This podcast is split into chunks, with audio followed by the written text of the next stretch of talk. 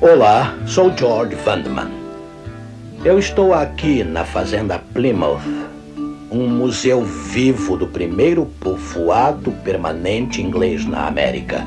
Roger Williams viveu aqui por um tempo.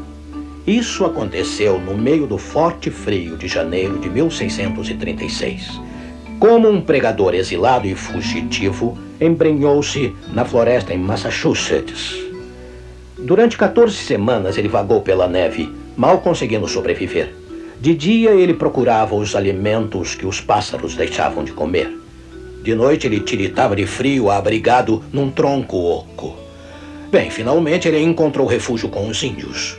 Comprando terra deles, Roger Williams fundou a colônia de Providence, onde agora fica Rhode Island. Ali tornou-se a capital da liberdade no Novo Mundo e o local da primeira Igreja Batista da América.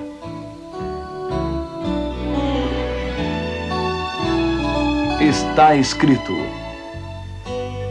com George Vandeman, apresentando o Cristo vivo como resposta às suas necessidades mais profundas. Hoje, o que eu gosto nos batistas?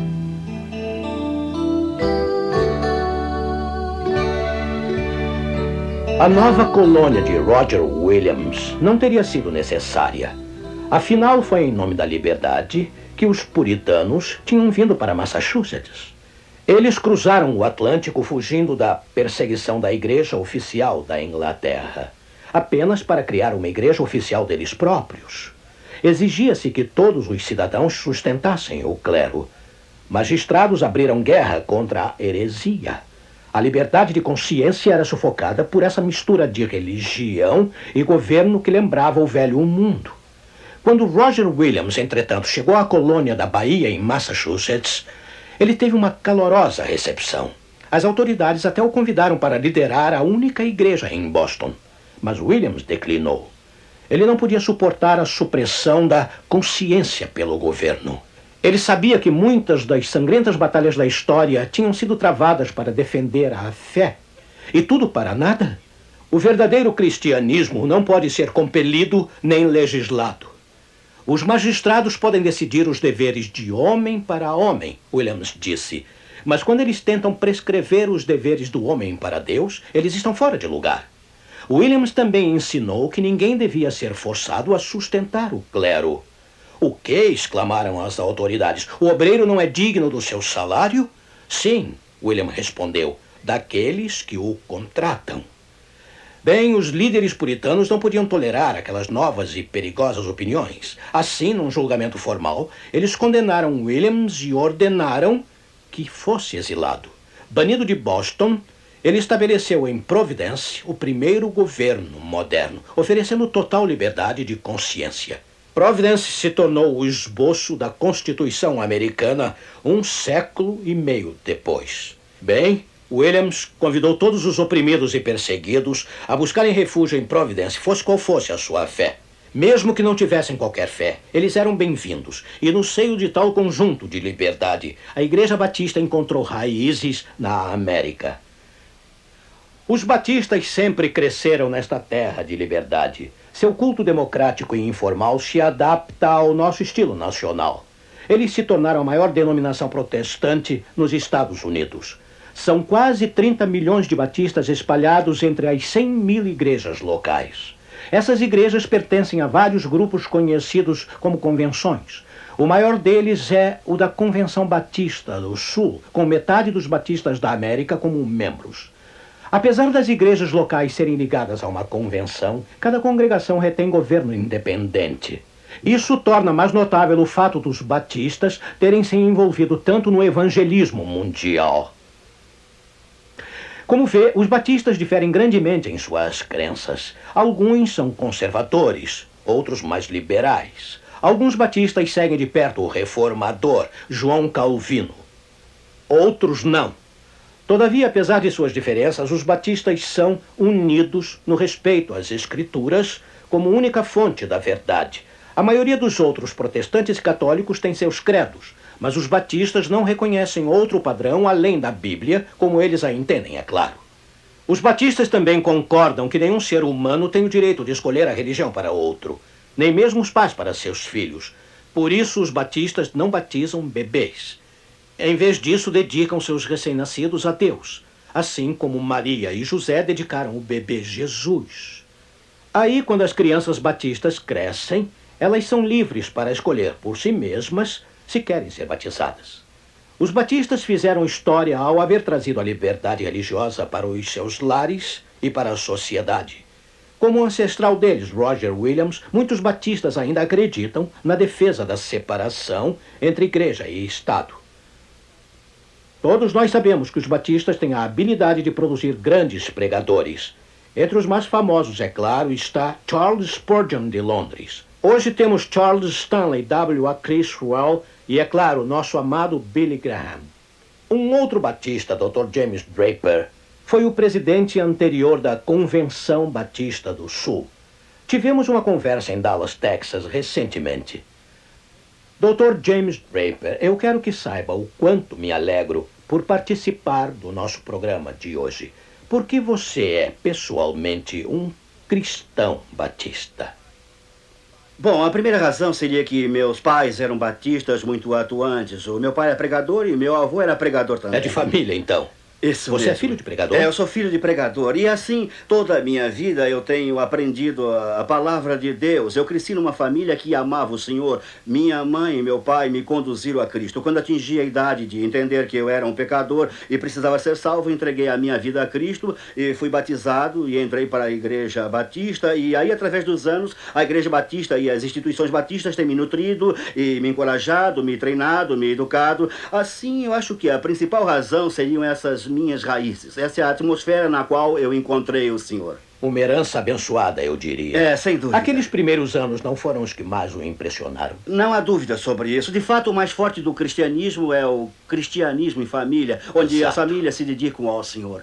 Portanto, eu tive uma grande herança. Também eu creio que sou cristão batista por causa da minha convicção das grandes doutrinas e ensinamentos e a grande herança da vida batista. Os batistas sempre enfatizaram a autoridade da palavra de Deus, a autonomia da igreja local. Cada igreja local é autogovernada, então tem também o sacerdócio do cristão, cada indivíduo tendo o direito de se aproximar de Deus por si mesmo. Estas grandes doutrinas são doutrinas que eu abracei e aceitei livremente. E, e a grande herança da liberdade religiosa batista é, é a, a disposição de morrer pelo direito de todas as pessoas creem no que escolher. Esta tem sido a marca dos batistas do Sul e da vida dos batistas através dos anos. E eu sou grato por fazer parte dessa herança. Eu gostaria que todos os grupos, todos os grupos cristãos em particular, se apercebessem do, do dom legado que vocês deram a eles.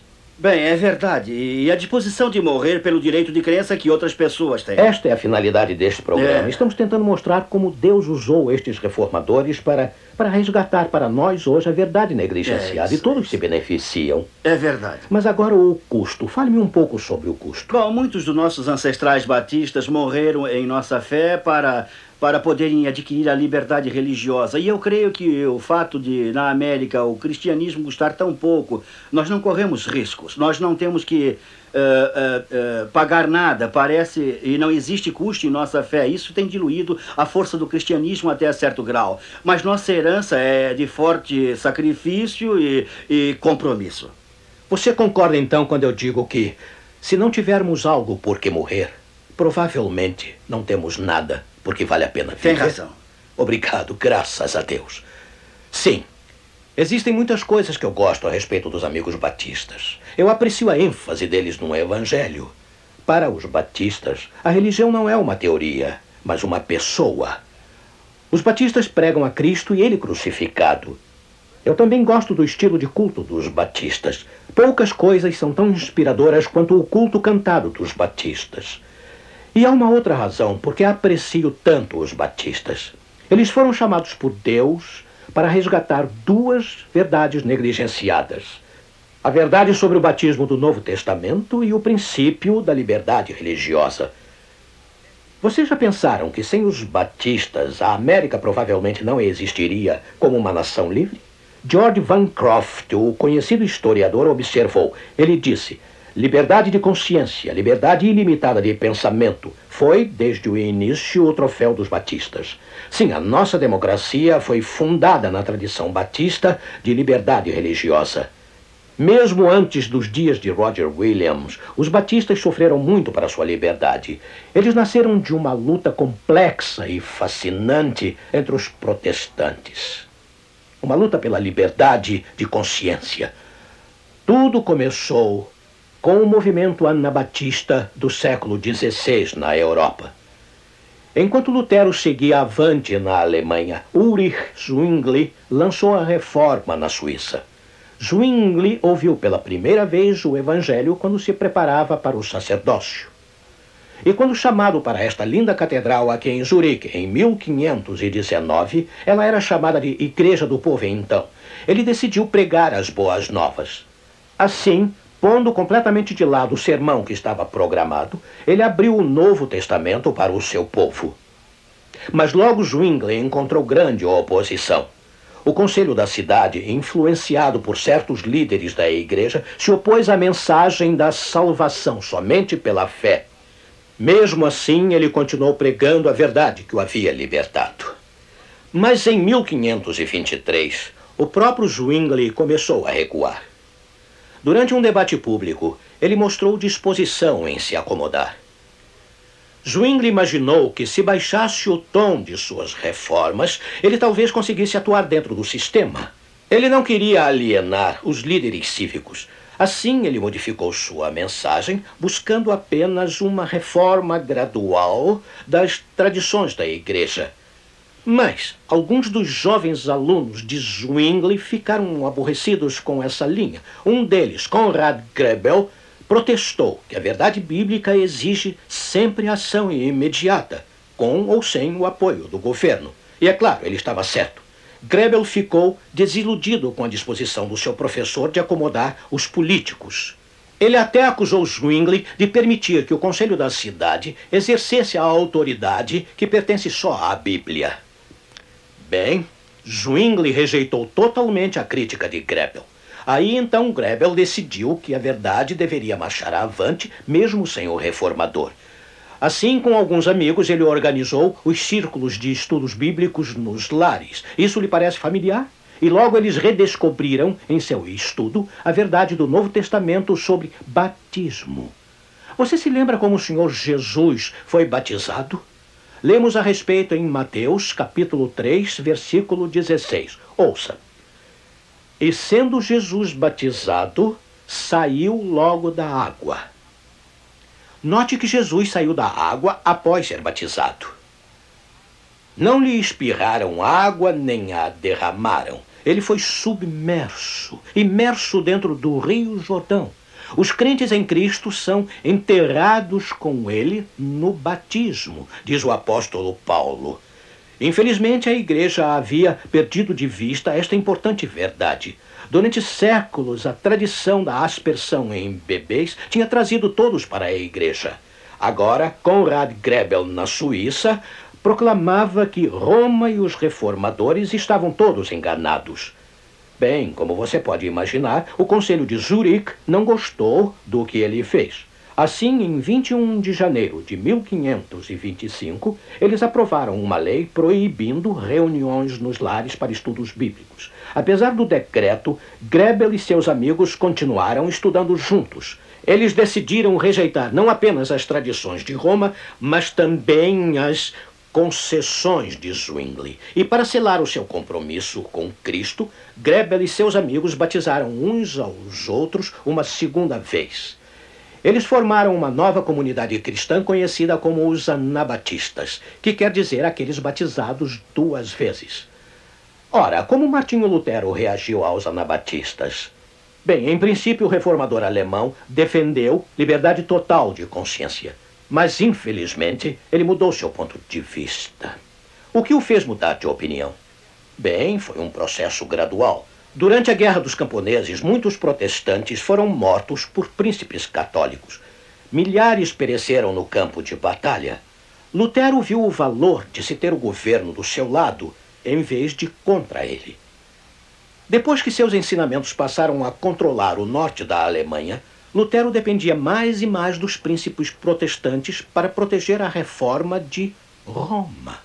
Assim foi formado um relacionamento luterano igreja-estado. Como Zwingli, Lutero aprovou uma favorável união da igreja com o Estado. Para eles pareceu ser uma questão de sobrevivência da reforma, mas eles não conseguiram prever os problemas que sempre ocorrem em se misturar religião com política. Temos uma situação semelhante na América hoje.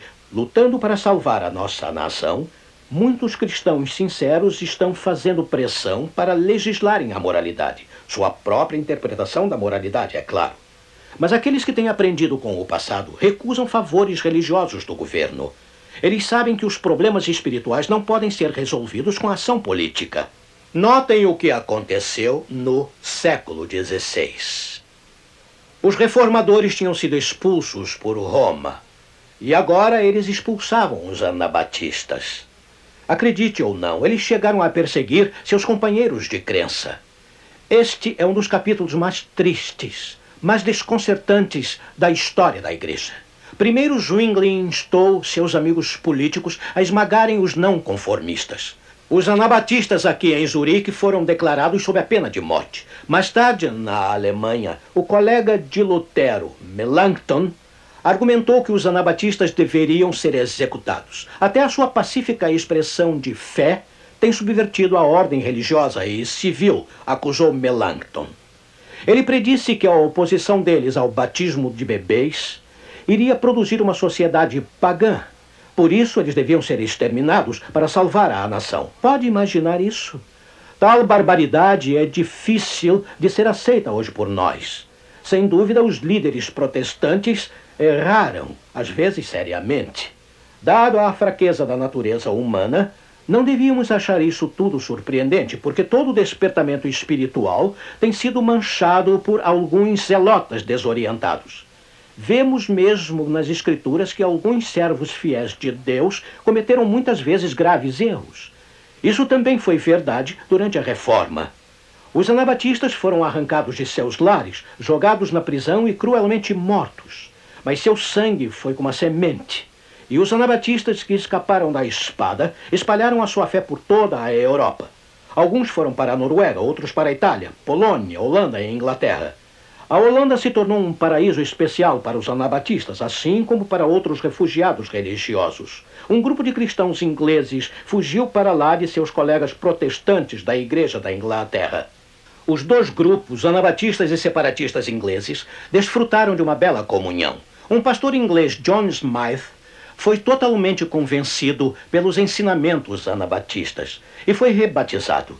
Os batistas modernos consideram Smythe um pioneiro da sua fé. Aí, em 1609, o grupo de Smythe voltou para a Inglaterra e organizou a primeira igreja batista lá. Em poucos anos, os batistas da Inglaterra vieram para a América com a sua herança de democracia e liberdade. Roger Williams foi apenas um dos muitos batistas que lideraram as colônias em direção da liberdade de consciência. James Madison, um dos fundadores da América, foi ganho para a liberdade religiosa pelos batistas.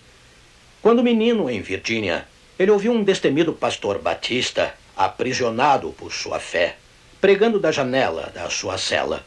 Bem, naquele dia, Madison dedicou sua vida à luta pela liberdade de consciência. Incansavelmente, ele conversou com Thomas Jefferson e outros para garantir a primeira emenda na Constituição americana.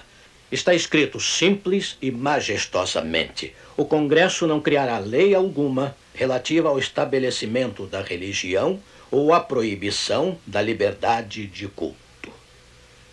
O governo, como vê, deve proteger a religião e não promovê-la. Do contrário, a intolerância certamente mostrará de novo a sua cabeça feia. A história mostra que toda vez que a religião da maioria é imposta sobre a sociedade, isso resulta sempre em perseguição. Muitos batistas zelosos estão preocupados atualmente. Estão preocupados que sua herança de liberdade religiosa esteja desaparecendo. E estão especialmente tristes em ver alguns de seus irmãos batistas liderando a luta para legislar sobre moralidade. Eles sabem que a lei religiosa acorrenta a alma. A perseguição sempre surge quando a fé é imposta. Não importa quão sincero seja o motivo por trás dela. As profecias no livro de Apocalipse predizem alguns eventos incomuns e terríveis para a própria América. Poderá a perseguição estilo puritano surgir de novo aqui? Oh, graças a Deus, ainda podemos desfrutar atualmente da liberdade religiosa. Como eu agradeço aos nossos ancestrais batistas por trazerem para a América sua herança de liberdade. E agora vamos ao encerramento. Quer voltar comigo para o século XVII na Holanda? Um grupo de peregrinos tinha decidido iniciar uma colônia na América. Estavam prontos para entrar nos navios Speedwell, vindo da Inglaterra, e o Mayflower. Era um momento de muita emoção, mas também de muita tristeza. Eles estavam deixando para trás entes queridos para cruzarem o desconhecido Atlântico. E para ajudar a reviver este momento histórico, nós os trouxemos até Leiden, Holanda. Nós estamos aqui no jardim, no lindo jardim, em frente da mesma igreja que eles deixaram após as palavras de despedida de seu pastor é esta igreja. Ela parece nova porque a Universidade de Leiden assumiu a responsabilidade de restaurá-la. Mas este foi o lugar exato onde eles ouviram aquela mensagem final. Naquela hora da despedida, seu amado pastor John Robinson ficou em pé e disse: Vamos reviver juntos estas palavras. Irmãos, breve iremos nos separar. E só Deus sabe se viverei para ver de novo os seus rostos. Eu lhes peço diante de Deus para seguirem a mim até onde eu tenho seguido, a Cristo. Se Deus revelar a vocês alguma coisa por algum outro instrumento dele, estejam prontos a receber, assim como estiveram prontos a receber qualquer verdade do meu ministério. Pois eu confio muito que o Senhor tem mais verdades e mais luz para serem reveladas da sua santa palavra. Da minha parte, não imaginam o quanto eu estou triste a respeito das igrejas reformadas. Elas não irão mais longe que os instrumentos da sua reforma. Os luteranos não podem ser forçados a irem além do que Lutero viu, e os calvinistas devem ficar firmes onde foram deixados por aquele grande homem de Deus. E apesar desses reformadores terem sido luzes vivas e brilhantes em sua época, eles não entenderam todos os conselhos de Deus mas se eles vivessem hoje, estariam prontos a aceitar mais luz como a luz que receberam inicialmente. Que mensagem! Que mensagem! Nessas nobres palavras, ouvimos o verdadeiro espírito da reforma. Disposição para aprender e crescer. Ansiedade para andar na verdade negligenciada que descobrimos na palavra de Deus. Como Martinho Lutero em Wittenberg Conrad Grebel em Zurique, Roger Williams em Providência no Novo Mundo e, é claro, o metodista John Wesley, do outro lado do canal aqui na Inglaterra. Vamos explorar o fascinante ministério de Wesley no programa da próxima semana. Mas hoje não existem oceanos que não tenhamos cruzado, nem novos mundos para se descobrir. Mas novas vistas das oportunidades espirituais podem estar nos aguardando logo ali na esquina. Suponha que Deus lhe ofereça nova verdade da sua palavra. Você está disposto a tomar a mão dele e caminhar naquela luz? Uma maravilhosa experiência aguarda você se estiver disposto. Vamos orar. Querido Pai, deste interessante local que se tornou sagrado pelos corajosos homens e mulheres que só se satisfizeram quando seguiram a Ti e a sua própria consciência confessamos a Jesus Cristo apenas como nosso guia e ajudador. Mantém-nos fiéis a Ele quando nos comprometemos de novo neste momento especial de decisão. Pedimos isso em nome do nosso Salvador. Amém.